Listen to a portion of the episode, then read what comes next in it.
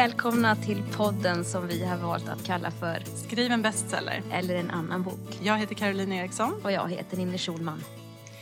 Och idag går vi in på ett nytt tema, eller en ny fas. Ja, hur, den Ninni? sista Mm. av de tio. Och då utgår vi ju från att man, eh, att man har kommit till den punkten där man har ett färdigt råmanus eller ett första utkast. Mm. Och eh, funderar på vad man ska göra med det och hur man ska gå vidare. Mm. Och vi kommer utforska lite olika tankar och sätt man kan gå vidare med under den här, eh, under den här månaden Ja. som återstår. Det finns ju numera en, en, en mängd olika sätt som man kan eh, göra för att eh, komma vidare. Man kan ju skicka in det till förlag som, man, som det vanligaste, eller så kan man ge ut det själv. Eller så kan man skicka till en agent. Mm. Numera också. Mm, och det leder oss rakt in på dagens tema och dagens gäst som är Elisabeth Brännström. Välkommen till podden. Tack så mycket. Du är ju litterär agent. Av Ja. en händelse även min agent. Ja. Ja. Väldigt trevligt. Eh, och du är litterär agent och också chef på Bonnier Rights. Stämmer. det heter. Har varit det i drygt tre år. Det ska bli jättespännande att prata med dig idag. Höra lite grann om um, både agentrollen i allmänhet och um, ja, hur det ser ut och vad man ska tänka på som författare och sådär. Men vi kan väl börja med och, att du får ge en liten bakgrund till hur din resa har sett ut. Hur, hur kom det sig att just du blev agent och hur gick det till? Ja, alltså det är ju intressant men det finns ju ingen utbildning till att bli litterär agent så man får den frågan ganska ofta. Och i mitt fall så började det faktiskt i London. Ehm, jag var vilsen eh, ja, 20-åring innan jag började plugga och jag bodde eh, i London några år och jag råkade faktiskt bo granne med en dam som frågade om jag kunde vara kattvakt när hon skulle på semester. Det visade sig när jag var kattvakt att man steg in i detta fantastiska hem fylld av chintz och blommor, eh, skrivmaskiner, eh, manus överallt. Det var eh, så här, kaffekoppsringar överallt och hon rökte uppenbarligen inomhus. Och så gick jag omkring där och tänkte när jag skulle mata den här katten att herregud vad hon än jobbar med så det är det här jag vill göra. Och det visade sig att hon var litterär agent med kontor hemma. Eh, och det var faktiskt så det började för ganska många år sedan. Eh, och eh, då bestämde jag mig att vad man än nu behöver göra för att bli agent så skulle jag göra det. Eh, jag eh, pluggade i Sverige, i Lund, tre år och då plockade jag ihop min egen utbildning. För som, då som nu finns det faktiskt ingenting egentligen som heter så att säga, hur man blir litterär agent. Men eftersom jag visste vad jag skulle bli så plockade jag ihop kurser i svenska och engelska, förutom litteraturvetenskap naturligtvis. Och sen så la jag till lite psykologi också. Och det har visat sig vara lite användbart. Ja, fascinerande nog oftare än vad man kunde tro. Man kunde ju tycka att jag skulle lagt till lite, lite ekonomi och lite juridik också. Men ja, ja, det har jag fått med under, under, på, under vägen istället. Eh, men psykologin är faktiskt någonting som jag använder ganska ofta. Mm, bland annat i kontakt med mig. ja, nej, men skämt åsido. Men hur, eh, hur såg det ut sen då? Vad, eh, hur såg ditt första steg från utbildning och in i agentvärlden ut? Jag hade ju då pluggat i Lund men hade inte en enda kontakt i förlagsvärlden överhuvudtaget i Sverige. Jag hade aldrig bott i Stockholm. Jag kommer från Småland, jag kommer från Växjö. Ehm, så för mig så var det mycket egentligen naturligare att vända kosan ut i världen igen. Så jag flyttade tillbaka till London precis när jag hade pluggat klart i, i Skåne. Och där gjorde man som man gör, helt enkelt skickade ut CVs till allt och alla. Jag så här, eh, ni vet, hittade någon lista med mejladresser till hemliga agenter, höll jag på att säga. Men de är ju oftast inte så väl eh, publicerade online. Och allt det där och allt mitt trägna ringande och mejlande fick till slut resultat och inom bara några veckor faktiskt så fick jag mitt första betalda jobb. Och det var då under sommaren och då jobbade jag på en agentur som heter Jonathan Clues. Ehm, ingen, ingen agent eller agentur man känner till men däremot så känner man till två av deras klienter och det är då Doris Lessing och Sir Arthur Conan Doyle var Ja, också deras. Ja. Så att det var liksom min första inträde i agentbranschen och det var Ja. så här helt magiskt. Jag tänkte, kan det, kan det vara så här? Kan jag få betalt för det här? Ja. Jobbar med ganska tunga namn Ja. också. Ja, och jag läste, något av det första jag gjorde var faktiskt att läsa ett helt nytt Doris Lessing-manus. En eh, novellsamling som hon eh, höll på att skriva på. Liksom med fötterna på skrivbordet, fönstren öppna för det var en sån här 30-gradig sommar. Eh, manussidorna fladdrande i handen. Ja, det var, det var precis som jag hade hoppats Ja, och trott. Som, det, som det såg ut ungefär när du gick in i det här, den här damens... eh, Faktiskt! Do- Detta var dock ett kontor men det var lika inrökt och det var lika mycket skrivmaskiner. Du kom dit du ville helt enkelt. Ja, precis. Det låter helt en Hollywood-film. Ja, det var jättekonstigt lite grann som man känner sådär att, att borde det gå så här lätt? när, när åker jag på patrull? Liksom? Eh, Men sen så gick jag vidare och så jobbade jag lite ett tag på ett bokförlag. Jag ville verkligen eh, se till om det var någonting jag missade inom själva bokförlagssvängen och redaktionen som jag inte visste om. Eh, Men där var jag bara strax över ett år för det var inte riktigt eh, lika spännande och inte heller lika romantiskt då som det var att vara agent. Ehm, och efter ett par år så fick jag jobb på någonting som heter Andrew Nürnberg Associates. Och det var där jag verkligen lärde mig yrket om utländsk representation för författare. Det är världens största agentur för utländsk representation och försäljning av översättningsrättigheter. Eh, huvudkontor i London, men det finns åtta kontor om jag inte har fel siffra världen över. Jag tror att det är 35 agenter ungefär som jobbar där. Ehm, så det var en oerhört fantastisk skola och jag fick en fantastisk mentor i Andrew Nürnberg. Ehm, och deras klientlista var också eh, fantastisk. Då är det ju så att man, då jobbar man med engelska och amerikanska författare i huvudsak och säljer dem till andra länder. Min uppgift var att sälja till eh, Skandinavien och Holland i huvudsak.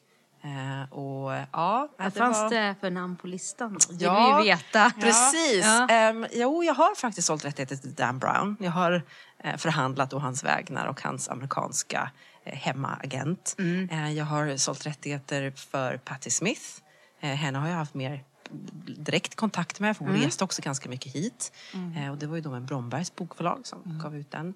Ehm, jag sålde rättigheter till Alex Garland och Jackie Collins och Anthony Beaver och Meg Rosoff och, ja, och Doris Lessing förstås. Ehm, för vi representerade också henne i utlandet på den agenturen. Så att cirkeln slöts kan man säga. Många, många stora namn på, på listan med andra ord. Ja, det var, det var sådär dags att nypa sig i armen ibland faktiskt. Ehm, det var det verkligen. Men tempot var otroligt högt där i och med att man skulle också leverera på, på den nivån för de här namnen. Så det var lite mindre psykologi och bara lite mer hård sälj på den tiden. men men ehm, det är kul att kunna få så att säga, gå vidare därifrån nu och vara lite mer, stå lite närmare författaren och texten som jag tycker att jag gör nu i mitt jobb här. Och hur hamnade du här i Stockholm då? Ja, alltså som jag nämnde så hade jag ju inga kontakter i förlagsvärlden Nej. i Sverige. Så. London var liksom min, eh, min väg in och där jobbade jag i sju, åtta år som, som agent och inom förlagsvärlden. Sen så fick jag faktiskt ett samtal från Bonnier. Eh, och det gör ju saker och ting, sätter ju saker och ting i ett annat ljus. När någon ringer upp och säger att hej, vi vill att du kommer och jobbar hos oss. De hade liksom fått dig på sin... Du, du fanns på deras radar. Precis, och jag frågade naturligtvis hur och varför. Men då, är det ju så att då hade jag ju sålt rättigheter till förläggarna som jobbar här på Bonnierförlagen. Så de visste ju hur jag förhandlade och hur jag gjorde. Och, ehm, och förhoppningsvis tyckte de att jag gjorde ett bra jobb. Mm, Eh, tyckte. ja, eh, och då behövde de en ny chef till sin eh, agentur som eh, då har hand om vissa Bonnierförlagens författare. Eh, och eh, 2013 så började jag här. Då flyttade vi hela lasset till Stockholm, jag och min familj.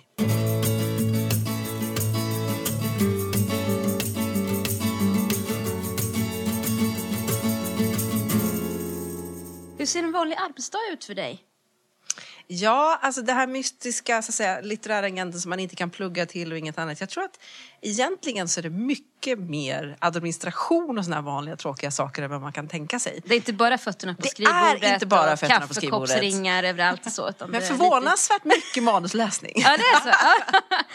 Ja. Det är det. Men, men en vanlig dag brukar se ut så där att, att ett par timmar på förmiddagen där går åt till eh, oftast finlir med avtal eller manus som ska läsas igenom en ny version kanske eller någonting som ska redigeras. Där man behöver toppkoncentration så tar jag min medköpta kaffe och stänger min kontorsdörr och gör. Och då är det lite grann sådär som man tänker att det ska vara. Men någonting annat som vi har mycket av i Sverige det är ju möten. Ehm, Så man får passa sig lite grann att man inte sitter hela dagarna och bara pratar i stora ord. Man ska ju också utföra någonting. Så vi försöker hålla mötena till eftermiddagarna. Vi har naturligtvis ganska mycket författarmöten där vi kanske pitchar för en författare som vi vill ska vi ska få representera. Det kanske är en författare som du, Caroline, eh, som kommer in med ett nytt manus eller en fundering eller eh, vi kanske ska prata om en lansering i något annat land eller i Sverige. Eh, och, och det är ju det roliga liksom, i jobbet när man ser, när man får använda sina eh, liksom kunskaper och nätverk då för att kunna eh, binda ihop utlandet och det tråkiga med de här avtalen med det fantastiska att en författare får, får säljas till ett nytt språk och bli översatt. Just. Det är en hel del manusläsning, en hel del förhandling och avtal och så en hel del möten. Eh, det skulle jag säga, det är en litterär agents vardag. Jag tänker att en ganska viktig eh, grundplatta här som vi kanske bör klargöra när vi pratar om det här med litterära agenter är att det finns ju olika sorters eh, litterära agenturer. Ja, precis. Eller hur? För att du företräder ju Bonnier Wright som är en förlagsanknuten eh, agentur och representerar då en del av de författare som, som finns på Bonnierförlagen. Bland annat mig eh, har både du och också Amanda eh, jobbat med. Men det finns ju också eh, oberoende eller fristående agenturer. Kan inte du ta oss igenom en, en en förklaring av eh, vad det är för sorts olika agenturer som finns, hur de arbetar, vad som skiljer dem åt och, och så gentemot förhålla, i förhållande till författaren kanske? Absolut, absolut. Man kan säga att i Sverige har vi eh, grovt uppräknat två olika typer av agenturer. Den ena är då förlagsägd och de två största av dem är Bonnier Rights och så har vi Norstedts Agency. De väljer då ut vissa av författarna på, på listan som kommer ut på de här förlagen att eh, arbeta med. Och då så är det ju ömsesidigt val. Författarna ska ju också välja den agenturen och den agenten. Så man pitchar liksom för varandra. Eh, vi väljer inte så himla många författare varje år. Eh, det kan man ju tro när man är förlagsanknuten att man liksom automatiskt hamnar på vår lista när man blir utgiven här. Och så är det då inte för att vi ska kunna vara så proffsiga att vi gör mycket uppsökande verksamhet, mycket aktiv representation. Eh, vi lägger ner mycket tid och pengar på engelskspråkigt material. Vi gör stora utskick. Vi, ibland gör vi en specialresa någonstans med en viss författares bok i, i bagaget så att säga. Ehm, så det blir inte så många författare utan det, vi har en ganska liten lista. Och då kan vi också lägga ganska mycket tid på varje författare som, som, som du vet i, i vårt fall. Vi jobbar ju ganska nära varandra vissa tider på året. Absolut. Och när det gäller då en fristående agentur så är de då inte ägda av en, en, en förlagsgrupp eller någon annan. De är oftast privatägda och oftast ägda av den så att säga, chefsagenten. De finns på kontor ute på stan någonstans och de kan då ha författare som blir utgivna på vilket som helst av de svenska förlagen. Ehm, den stora skillnaden skulle jag vilja säga är att de ofta företräder sina författare i Sverige. Det vill säga att de förhandlar även det svenska avtalet mot det svenska förlaget. Det gör ju inte vi som är förlagsägda i och med att vi i huvudsak har Barnförlagens författare. Och det skulle vara konstigt att förhandla mot sin egen arbetsgivare. Men, men inte bara det utan ehm, förlagen här är ganska måna om att ha en nära kontakt med sina författare och inte ha en agent att säga som mellanhand. Eh, och det är ju någonting som man författare väljer själv hur man vill ha. Det finns liksom inget rätt och fel. Eh, ett avtal Eh, det blir inte så himla stor skillnad förutom att man naturligtvis kanske tycker att det är jobbigt att prata pengar som författare med sin förläggare. Förhandla upp sitt förskott eller prata om någon royaltynivå eller sådär. Annars är ju avtalet i sig, det är ju clearat mellan Bonnierförlagen och, och Författarförbundet. Så att det, man får ett bra avtal hur eller hur. Men är man hos en fristående agentur så är det mm, stor chans att man också har en agent i Sverige som också då ser till att liksom, allting kring den svenska utgåvan blir så bra som det går och, och förhandlar åt den på det viset. Eh, och då har man ju också så här författarkollegor på den agenturen från alla Sveriges förlag eh, för det mesta. Eh, så lite annorlunda är det. Eh, och sen så har vi några agenturer som är som en liksom tredje eh, typ av agentur och de är delvis förlagsägda. Och sen så brukar de också ha en, ha en ägarstruktur där en av agenterna också äger en del. Och de brukar vara då lite mindre och oftast ha en del författare från det förlaget som äger dem och andra från eh, andra förlag i Sverige. Så, men i huvudsak så är det fristående och förlagsagenturer. Okej, bra.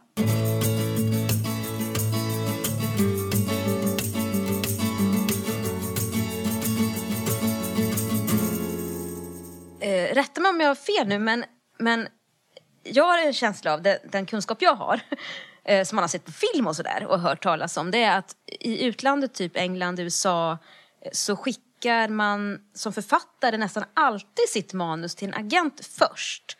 Eh, och medan man i Sverige kan skicka oftast till direkt ett bokförlag. Men att man nu mer börjar se en liten uppluckring där, att även svenska författare skickar till svenska agenter också.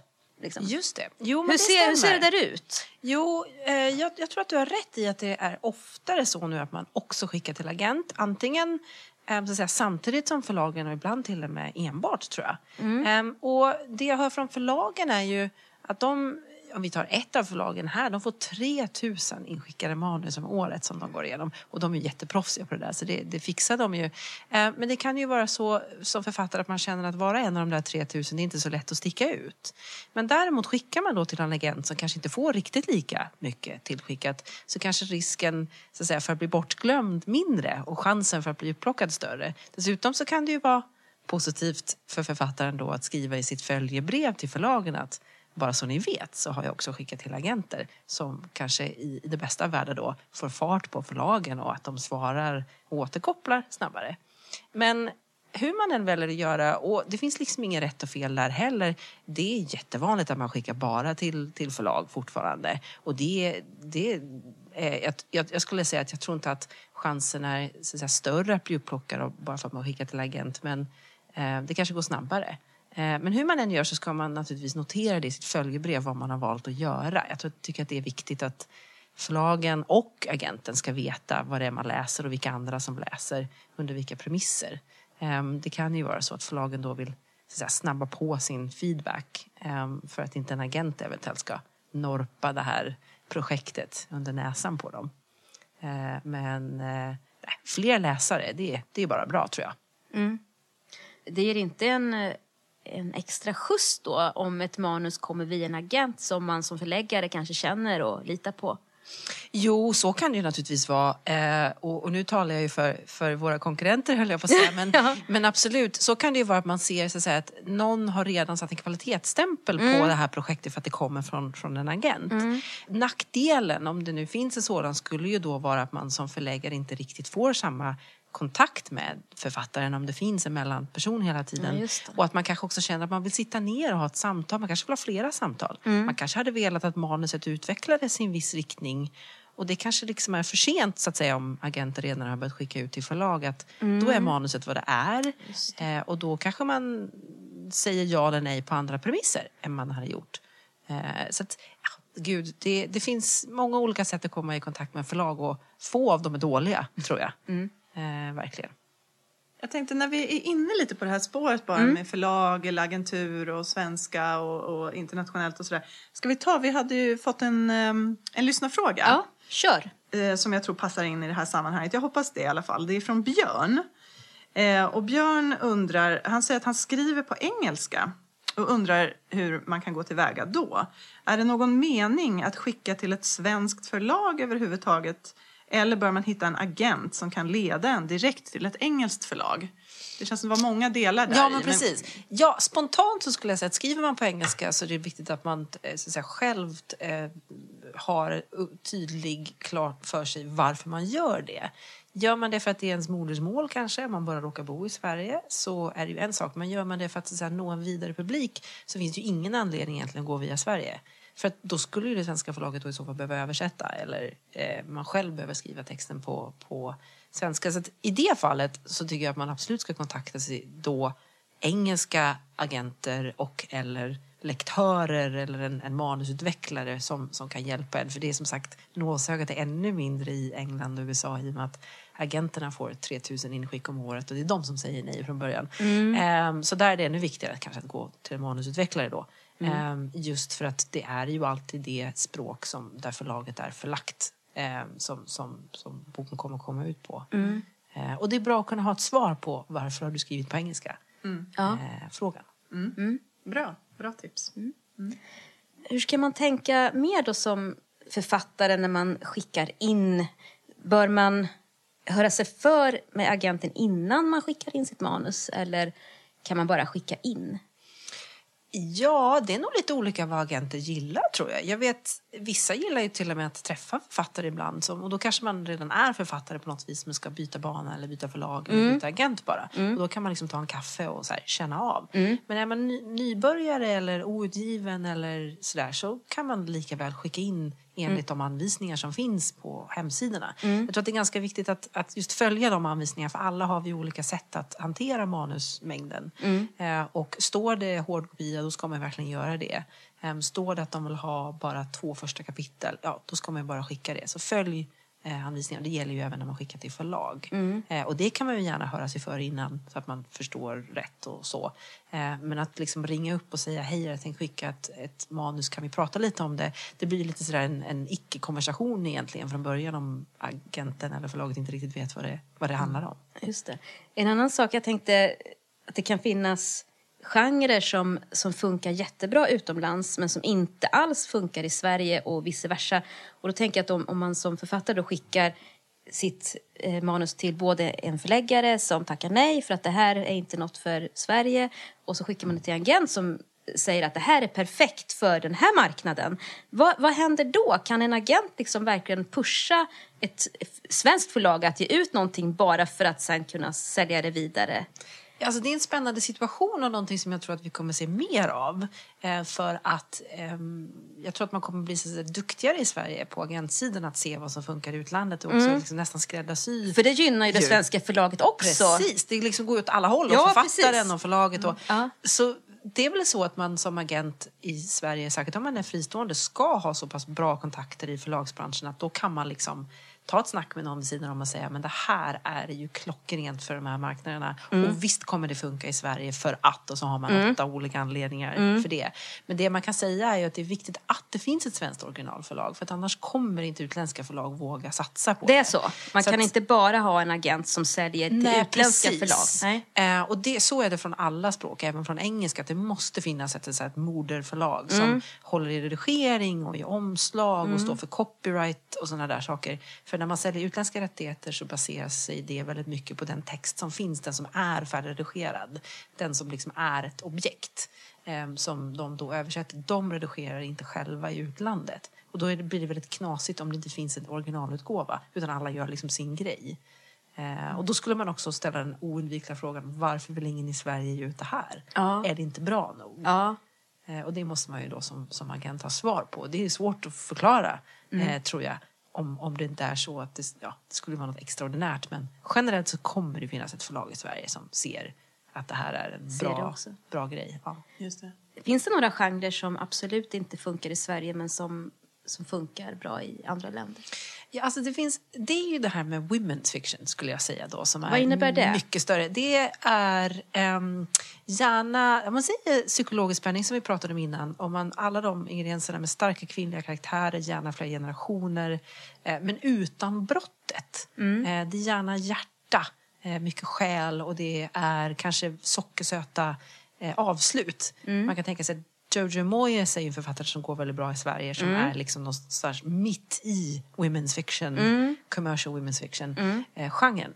Och där har vi inte så många författare i Sverige som skriver sånt från början här. Nej. För då, det blir ofta lite socialrealistiskt i Sverige. Att det ska vara väldigt sant och det ska vara väldigt eh, möjligt och det ska gärna vara lite svårigheter och det ska gärna liksom inte kanske sluta på det där så här sockersöta viset. Så det är någonting som funkar till och med i Danmark och Norge men inte i Sverige direkt. Vi är Just lite det här- cyniska. eh, Eller? Ja. Vi är lite bittra! Ja, eller man vill liksom ha så här, man läser gärna om ond bråd död och sådana saker. Men kanske inte om himlastormande kärlek. Nej. Eh, för det, alltså, att släppa fantasin gör man ju mycket med utlandet. Och då kommer vi till genre nummer två och det är just fantasy och sci-fi och sådär. Ja. Superstort i många andra länder. Ja. Och gärna så här genrebrytande.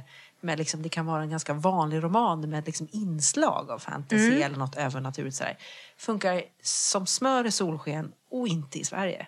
Mm. För jag tror att återigen där så vill vi gärna hålla oss till det ganska realistiska. Vi är lite tråkiga här. Ja, eller om man, om man kanske har... Verklighetsförankrade. Ja, verklighetsförankrat. Vi kanske inte behöver riktigt lika mycket verklighetsflykt som man gör i vissa andra länder. Nej. Och det är ju en bra grej. Ja. precis. Eh, och vi kan ta så att säga, det råa i spänningslitteraturen utan att må dåligt, för vi har väldigt bra liv. Jag tror att i vissa andra länder behöver man fly. Och då vänder man sig både till fantasy och till de här eh, kärleks liksom, historierna i women's fiction. Ja. Som är just för att man kanske har väldigt, ett liv som är väldigt långt därifrån. Det är min egen personliga teori. Men Nej men det var Det är Typ så. mm, en intressant teori.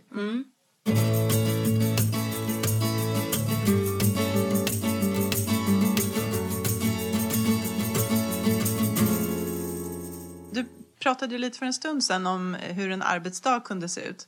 Men om vi börjar i en annan ände, eller om vi pratar mer om...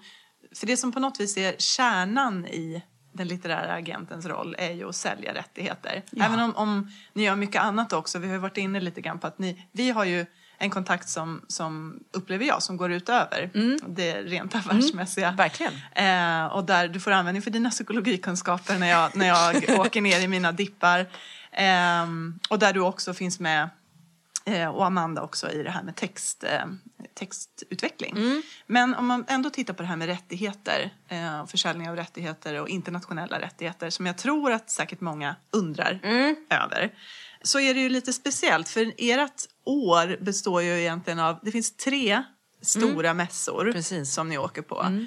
Och där säljer ni rättigheter, men ni säljer också rättigheter däremellan. Kan du berätta lite mer om, om man, liksom, hur man jobbar med, med en, en titel, en enskild titel eller ett författarskap och sätta in det i det här perspektivet då? Absolut. Och det är lite roligt, men trots att vi är så ehm, digitalt framåt, särskilt i Sverige, men eh, generellt och, och älskar att jobba med pdf och, och digitala filer så är den här gamla hederliga bokmässan ändå central i våra liv. Och det, när man förklarar det så är det inte så märkligt som det låter från början, för det låter ju otroligt gammaldags att liksom konferera. Men om vi tar då Londonbokmässan som brukar vara i mitten av april varje år, som är en av de tre som vi alla åker till, så är det liksom kring en månad kring där, så några veckor innan och några veckor efter, så hela världens förläggare och redaktörer öppnar liksom sina ögon för att just köpa in litteratur från andra länder kring den mässan. När de i vanliga fall på sitt år har väldigt mycket inhemska författare och ge ut och möten och kataloger och säljpitchar att göra, så kring den här mässan så öppnar de både sina plånböcker eh, och sitt intresse för svenska böcker eller tyska böcker eller vad det må vara. Så det är lite gammaldags idé att, att vi träffas och vi har som vi då har halvtimmesmöten på de här mässorna. Det är som en någon sorts mellanting mellan en Speed dating. och så här kycklingfarm, tycker jag. Ljudnivån är definitivt den sistnämnda. Eh, men det är inte bara de två, tre, fyra, fem dagarna på mässan utan det är just att det blir en fokuspunkt för översatt litteratur. Alla liksom släpper allt det vanliga och pratar med varandra, mejlar varandra, har telefonkonferenser och man reser. Och man kanske slutförhandlar saker som inte har blivit av på flera månader. Det blir liksom ändå en brännpunkt. Så det är Londonmässan på våren och sen så har vi då vår kära Göteborgsmässa i slutet av september. Där vi inte alls sitter på mässgolvet. Jag har knappt aldrig varit där. Vi sitter i ett eget litet rum som heter International Rights Center. Eh, och där så träffar vi bara förläggare från andra länder. Eh, vi går liksom aldrig ut ur det här rummet, vi sitter bara där. Eh, och sen så Frankfurt. värppinnar. mässan. Ja, precis, på våra värppinnar. Och speeddejtar. Ja, just Eh, med samma personer året runt hela tiden. Ehm, och sen så är det Frankfurtmässan som är årets höjdpunkt och också världens äldsta bokmässa som är i mitten av oktober. Eh, och den har funnits, ja ni vet sådär, sen Gutenberg någon gång. Eh, och där har vi en hel våning för bara oss agenter och rättighetsförsäljare där vi liksom, det är flera hundra personer vid små bord som bara sitter hela dagarna med halvtimmesmöten och bara säljer rättigheter. Eh, så vi ser ju aldrig någonting annat och vi ser inte dagsljus och vi får knappt en kopp kaffe. Ehm, och då måste man verkligen älska sitt liv och sitt jobb för att tycka att hela det arbetssättet är värt det. Men som hur sagt, är det? Är det liksom, gillar du, den, hur, hur upplever du eh, de dagarna eller de, den situationen? Alltså det är ju, ni vet alltid hur det är så här kring deadline. Man avskyr det man gör och man älskar det man gör precis när man ska lämna in ett arbete. Det vet ju ni med manus. Och så tänker varför håller jag på med det här? Samtidigt så är det någonstans den bästa känslan att jobba så svetten lackar och man känner liksom att man tar sig steg för steg framåt. Och det gör ju vi också. Det är ju hysteriskt att ha 50 till 60 möten på tre till fyra arbetsdagar, vilket vi har. Förutom drinks, middagar, cocktailbjudningar, frukostmöten och sånt där. Ehm, men det gör att man träffar liksom sina eh, bekanta och även nya ansikten från världen över två, kanske tre gånger om året då. Och det gör ju ändå att all den här mejlen och allt däremellan blir ju värt något mer. Så det är ju fantastiskt. Men det är nästan mer, så att säga, just mässan är nästan mer social. Arbetet sker veckorna innan och veckan efter. Ja, okej. Eh, Men ni får ett liksom- ansikte på varandra. Ja, och man kan liksom så här, ta i hand och Ja. man kan säga men gud vad kul, Ja. vi har gjort en deal ihop du och jag, vi har ju aldrig träffats för du är från Brasilien. Eh, och jag sitter i Stockholm. Så där kan det ju vara. Eh, men det är väldigt mycket business to business. Att vara författare i de, i de sammanhangen är inte så kul. Så det, det, vi håller gärna författarna ifrån de här rummen eller, eller avdelningarna som är just agentcentret. För det är Eh, det är vi som, som pratar krassa siffror och kalkyler och pitchar liksom in bäst sätt att sälja då som vi säger en författare liksom i, i ny marknad. Eh, så det, det är liksom hardcore i det vi gör. Samtidigt som på kvällen så är det ju alltid middagar och, och sådana saker för oss att lära känna varandra lite vid sidan av. Och ur författarens perspektiv, då, jag tänker ni kommer dit då till den här mässan med en katalog med ett antal titlar. Och hur, hur jobbar ni med, de tit- med en enskild titel? Jo, men ponera då att man har 50 möten, vilket är ganska vanligt för en Londonmässa till exempel, som är mina möten som jag ska ha. Då planerar jag ju alla de mötena innan i min lilla anteckningsbok. Jag är väldigt gammaldags, jag har en anteckningsbok. Jag köper en ny för varje mässa med nya pennor och sånt. Det, att det är viktigt. Det är viktigt, det vet. Ja. Attiraljerna är viktiga. Skolstart. Skolstart, precis. Ehm, och då har jag ju redan lagt upp mitt möte i, i huvudet innan jag har kollat vad jag redan har skickat till den här förläggaren, vad de har sagt ja till, nej till, sådana saker historiskt. Har man inte så mycket historik av olika anledningar så kanske man så att säga, har, googlar lite, kollar vad tycker den här förläggaren om och sen så planerar man. Och generellt sett så pratar man inte mer om en, två eller tre titlar vid varje möte. Så har man en väldigt bred katalog och man sitter med någon förläggare som säger hej, jag köper allt, jag är intresserad av allt. Då har man ett väldigt svårt jobb som, som, som agent. För man, det blir inte bättre bara för att man pratar om fler titlar. Det har vi liksom märkt. Förläggaren kommer inte ihåg, de tycker inte att det går så lätt att då komma ihåg vilken den viktigaste var om man pratar om fem stycken. Utan det är två, skulle jag säga, den ultimata pitchen. Då har de möjlighet att säga liksom nej till en med gott samvete och ja till den andra. Ja. Så att man som författare, det är, det är bra att man inte vet egentligen exakt hur vi jobbar. För att i, man måste vara ganska krass i hur man väljer ut vad man pratar med alla förläggare om. För det ska ju verkligen funka för det mötet. Men då anpassar ni ut efter vad ni tror eller vet Ja. att de är Och intresserade av? där kommer ju år i branschen med i, i att det är väldigt bra, i och med att det inte finns någon utbildning för att bli agent så det är väldigt bra att ha varit några år. Att ha de här nätverken, att veta att jo men, jo men just den här förläggaren, hon har ju på pappret liksom att hon ska ha så här hardcore thrillers och sådär. Men jag vet ju att hon egentligen gillar ju det här domestic noir. Så om jag smyger in en sån pitch och säger fast det här för dig personligen, den här ska du verkligen läsa. Så kan det ju vara så att hon frågår liksom sitt brief och köper den här ändå för att hon blir så passionerad. Och någonstans där är ju vårt jobb. Att vi ska veta vad de säger på pappret och på sin hemsida vad de vill ha. Men vi ska också kunna hitta liksom den personliga kontakten i vad vi pitchar till vem och hur. För det blir oftast den bästa dealen om någon också är personligen engagerad i texten och i boken och författaren som de köper. Eftersom de ju inte har författaren hemma liksom i, i, i hemstaden. De har inte dem i tv-sofforna. Då måste de så riktigt känna mycket för det de köper. Det är ju ett myller av titlar vad jag- förstår i de här sammanhangen som ska nå ut. Eh, och så händer det här då som i Karolins fall att det bara säger boom och så ska alla ha samma. Det verkar som att det är lite så att det blir liksom någon, någon hugger på något och sen så ska alla andra ha det också.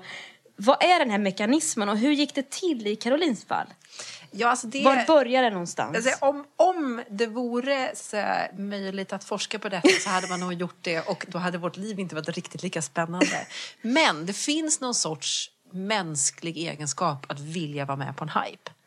Att ehm, man vill vara med i eh, budgivning för det som alla andra vill ha och man vill gärna vinna den förstås och känna liksom att man tog hem priset.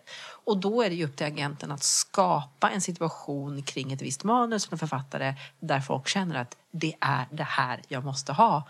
Inte bara för att alla andra vill ha det, men för att det verkligen är pitchat till mig och de vet vad jag vill ha och de har sagt precis varför det här kommer gå så bra i mitt land eller sådär då. Eh, och då är timing väldigt viktigt. I och med att vi sitter i lilla Sverige och vi har bara visst antal sidor på engelska eh, i, i materialet som vi, vi säljer boken med. Det är, I de stora förlagsländerna har de ibland svenska läsare. Tyskland och Norden naturligtvis. Eh, I viss mån även i Frankrike, men väldigt sällan i England och USA. Så de får ju förlita sig helt och hållet på det säljkit vi har tagit fram. Och då är det ju, vi måste ju så säga, ha ett sånt övertygande material så att de väljer den här svenska oprövade författaren framför kanske en stor amerikan eller engelsman eller någonting annat som kommer annars i vägen. För ibland är det så krasst att ett förlag har tre öppna liksom, slottar Ja. i sin höstkatalog eller sådär. Det ska fyllas och då är det liksom tre spänningstitlar från vilka språk som helst, från var som helst. Eller så kan det vara så att de har liksom en öppen för Skandinavien. eh, Eller så, så det beror lite på. Men då skapar man en situation, man tajmar. Man har ett litet, litet fönster där i augusti eh, när folk kommer hem från semester men innan de stora amerikanska projekten rullar in och tar över tid och energi och syre och budgetar.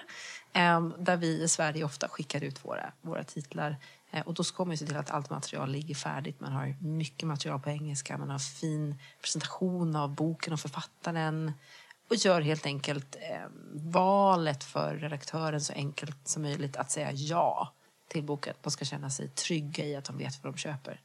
Eh, och eh, det ska man sen då så här, se till att det fortsätter att rulla på genom att man hör av sig till alla som läser att nu är det budgivning i det här landet och nu säljer det här och vi har fått en fin läsrapport här. Så det kan ju vara fem till tio mejl om dagen ibland till alla som läser. Att liksom se till att de vet hur stort projektet är och hur hypat det börjar bli. Ehm, och då har vi då våra vänner, de litterära scouterna, som jag inte vet om ni har pratat någonting om. Nej, Nej, det har vi inte. det är inte så konstigt för de, det är ju ett internationellt fenomen. De är då vare sig förlag eller agenter. Alla de större förlagshusen har en scout som de betalar månadslön till. Som sitter oftast i England och i USA. Och de här scouterna ska då så att säga, dammsuga marknaden efter det nya heta. Eller få tag i material innan alla andra får se det. Eller ehm, läsa och göra en väldigt snabb läsrapport och liksom skatta det jämfört med de andra böckerna på marknaden just den här säsongen. Då. Ehm, och då använder vi agenter scouterna liksom som våra hjälpcentraler om vi tror att det här kommer dra igång, det här är någonting, vi sitter på något starkt material. Då hör vi av oss till dem och vi smickrar dem och, och berättar hur viktiga de är för oss så att de läser materialet tidigt eh, och, och kan få liksom lite exklusiv förhandstitt ibland och sådär. Så de sen gör en trevlig och bra och positiv rapport till sina då klienter. De brukar ha en i varje land. Eh, och så ibland kan man se sådär om man tittar på en scout och deras klienter att det är nästan alla en scouts klienter som har köpt en bok och då Ja, är det, ja, den ja. scouten har ju då verkligen gjort sitt jobb Ja. gentemot agenten att man har gjort en, en, en positiv läsning, man har rekommenderat den sina klienter och alla de har då sen lagt bud.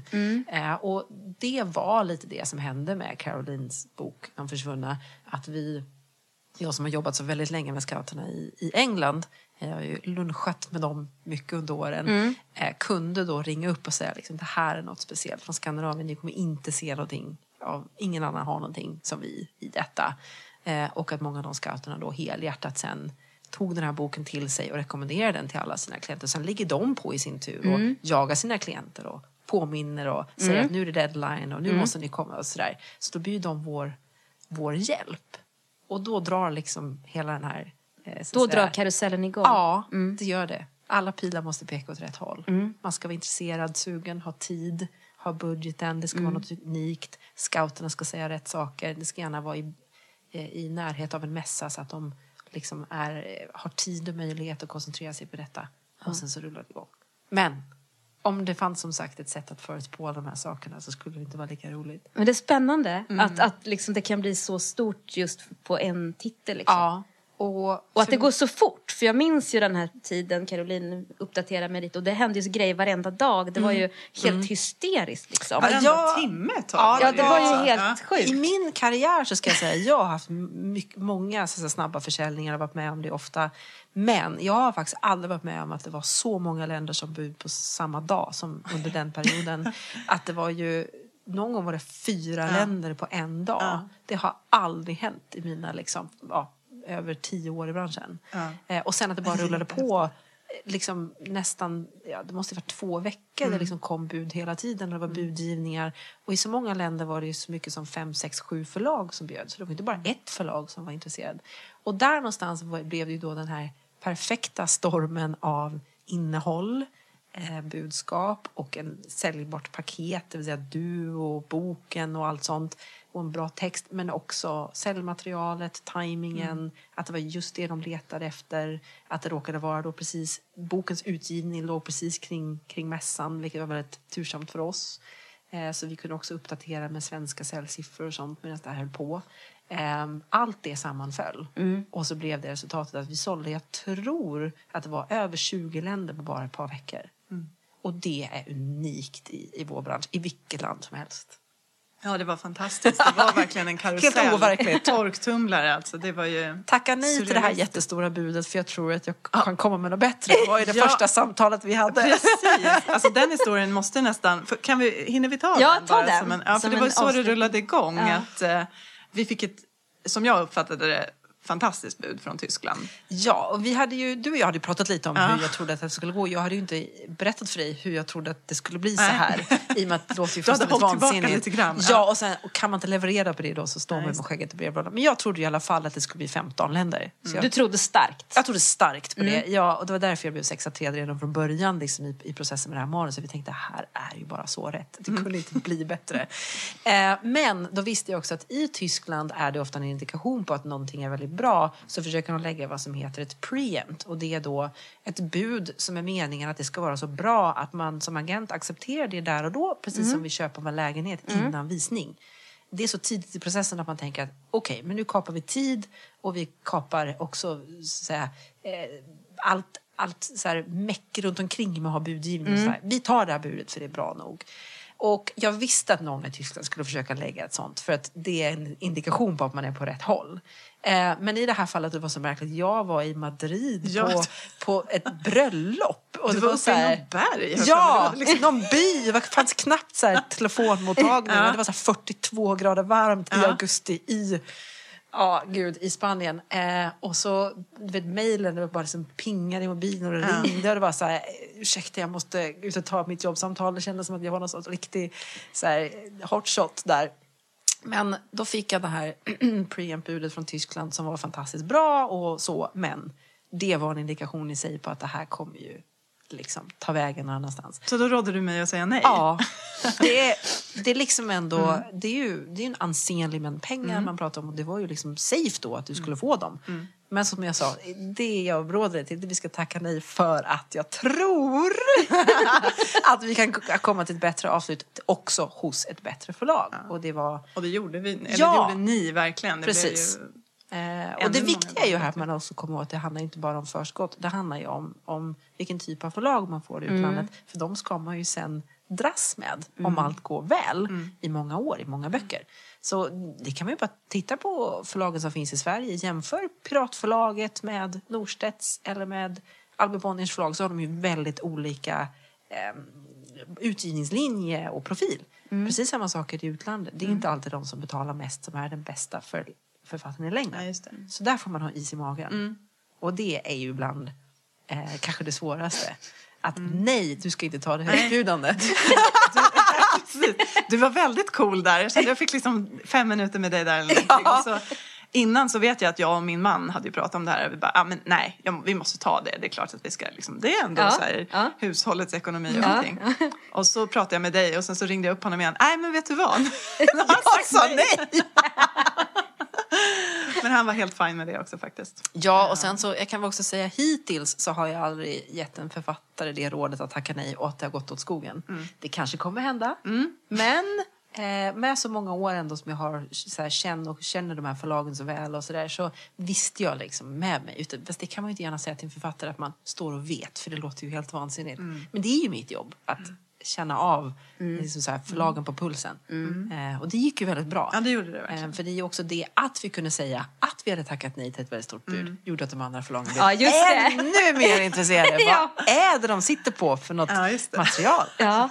Allt detta ingår liksom i ens, i ens strategi. Ja, nej, ni har ju verkligen gjort ett fantastiskt jobb. Så att jag, stort tack. säger jag Vårt igen. Ja. Eh, Jag ska bara avsluta med att säga att en agents jobb börjar ju egentligen med budgivning, ska man komma ihåg. Att det är lätt att tro att det liksom när avtalet är signat, att man har druckit sin champagne, att man går och liksom vidare. Men då ska man ju entusiasmera den här förlaget och förläggaren i över ett år, kanske till och med så mycket som två års tid innan den boken kommer ut i den marknaden. Och då har ju inte de författaren, de har ingen säljavdelning som är insatta redan, utan det är ju förläggaren som ska dra i detta. Så agenten måste ju påminna och skicka eh, omslag från hela världen och säljsiffror och citat och sånt under hela den här tiden. För att förläggaren ska liksom känna att de har gjort rätt val. Att betala pengar, att översätta och marknadsföra ljudboken. Att man inte glömmer det. Eh, att det liksom, agentens jobb är inte bara att stå på en gata i Madrid och, och liksom hojta om hundratusentals kronor utan det handlar ju ändå om, om en väldigt mycket administration och uppföljning och sådär däremellan. Det är där en, en förläggare och en agents relation utvecklas. I att man liksom stödjer dem, håller dem i handen, ger dem vad de behöver.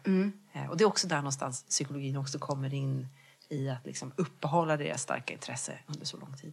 Just. Och det är också jätteroligt.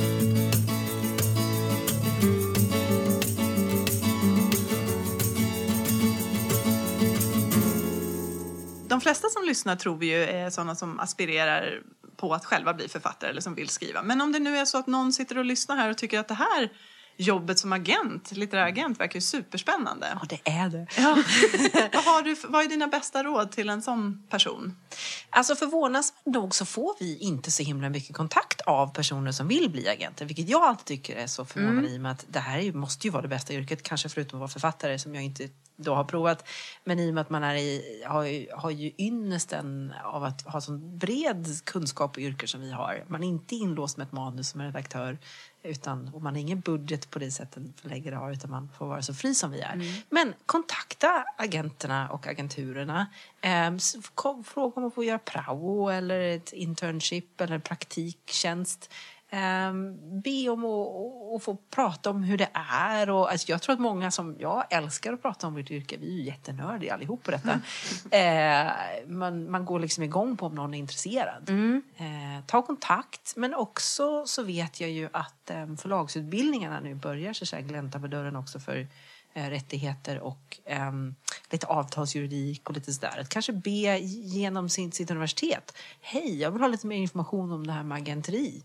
Jag tror att många av oss gärna skulle släppa in eh, fler i, i vår verksamhet och visa upp och kanske ha, ja, komma på någon mingel eller så vidare som vi inte gör så mycket i dagsläget och visa på hur fantastiskt roligt det här jobbet är.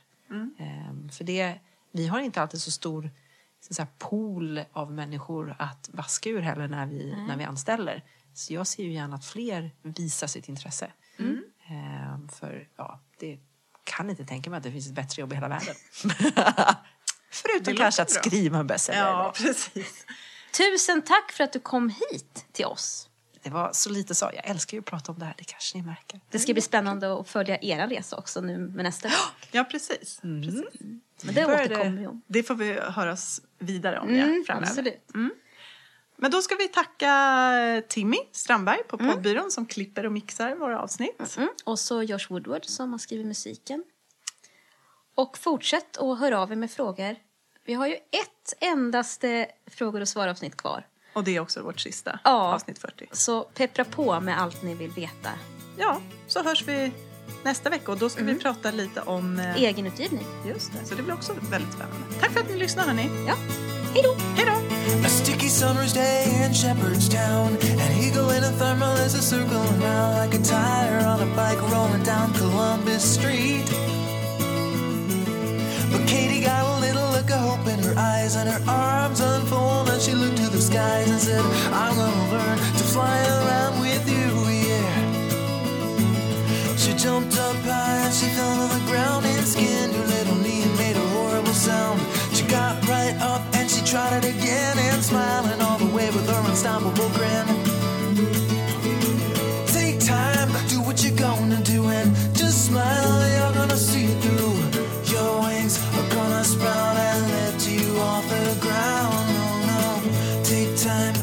What you gonna do? Just smile. You're gonna see it through. Your wings A gonna sprout, and you will learn to fly.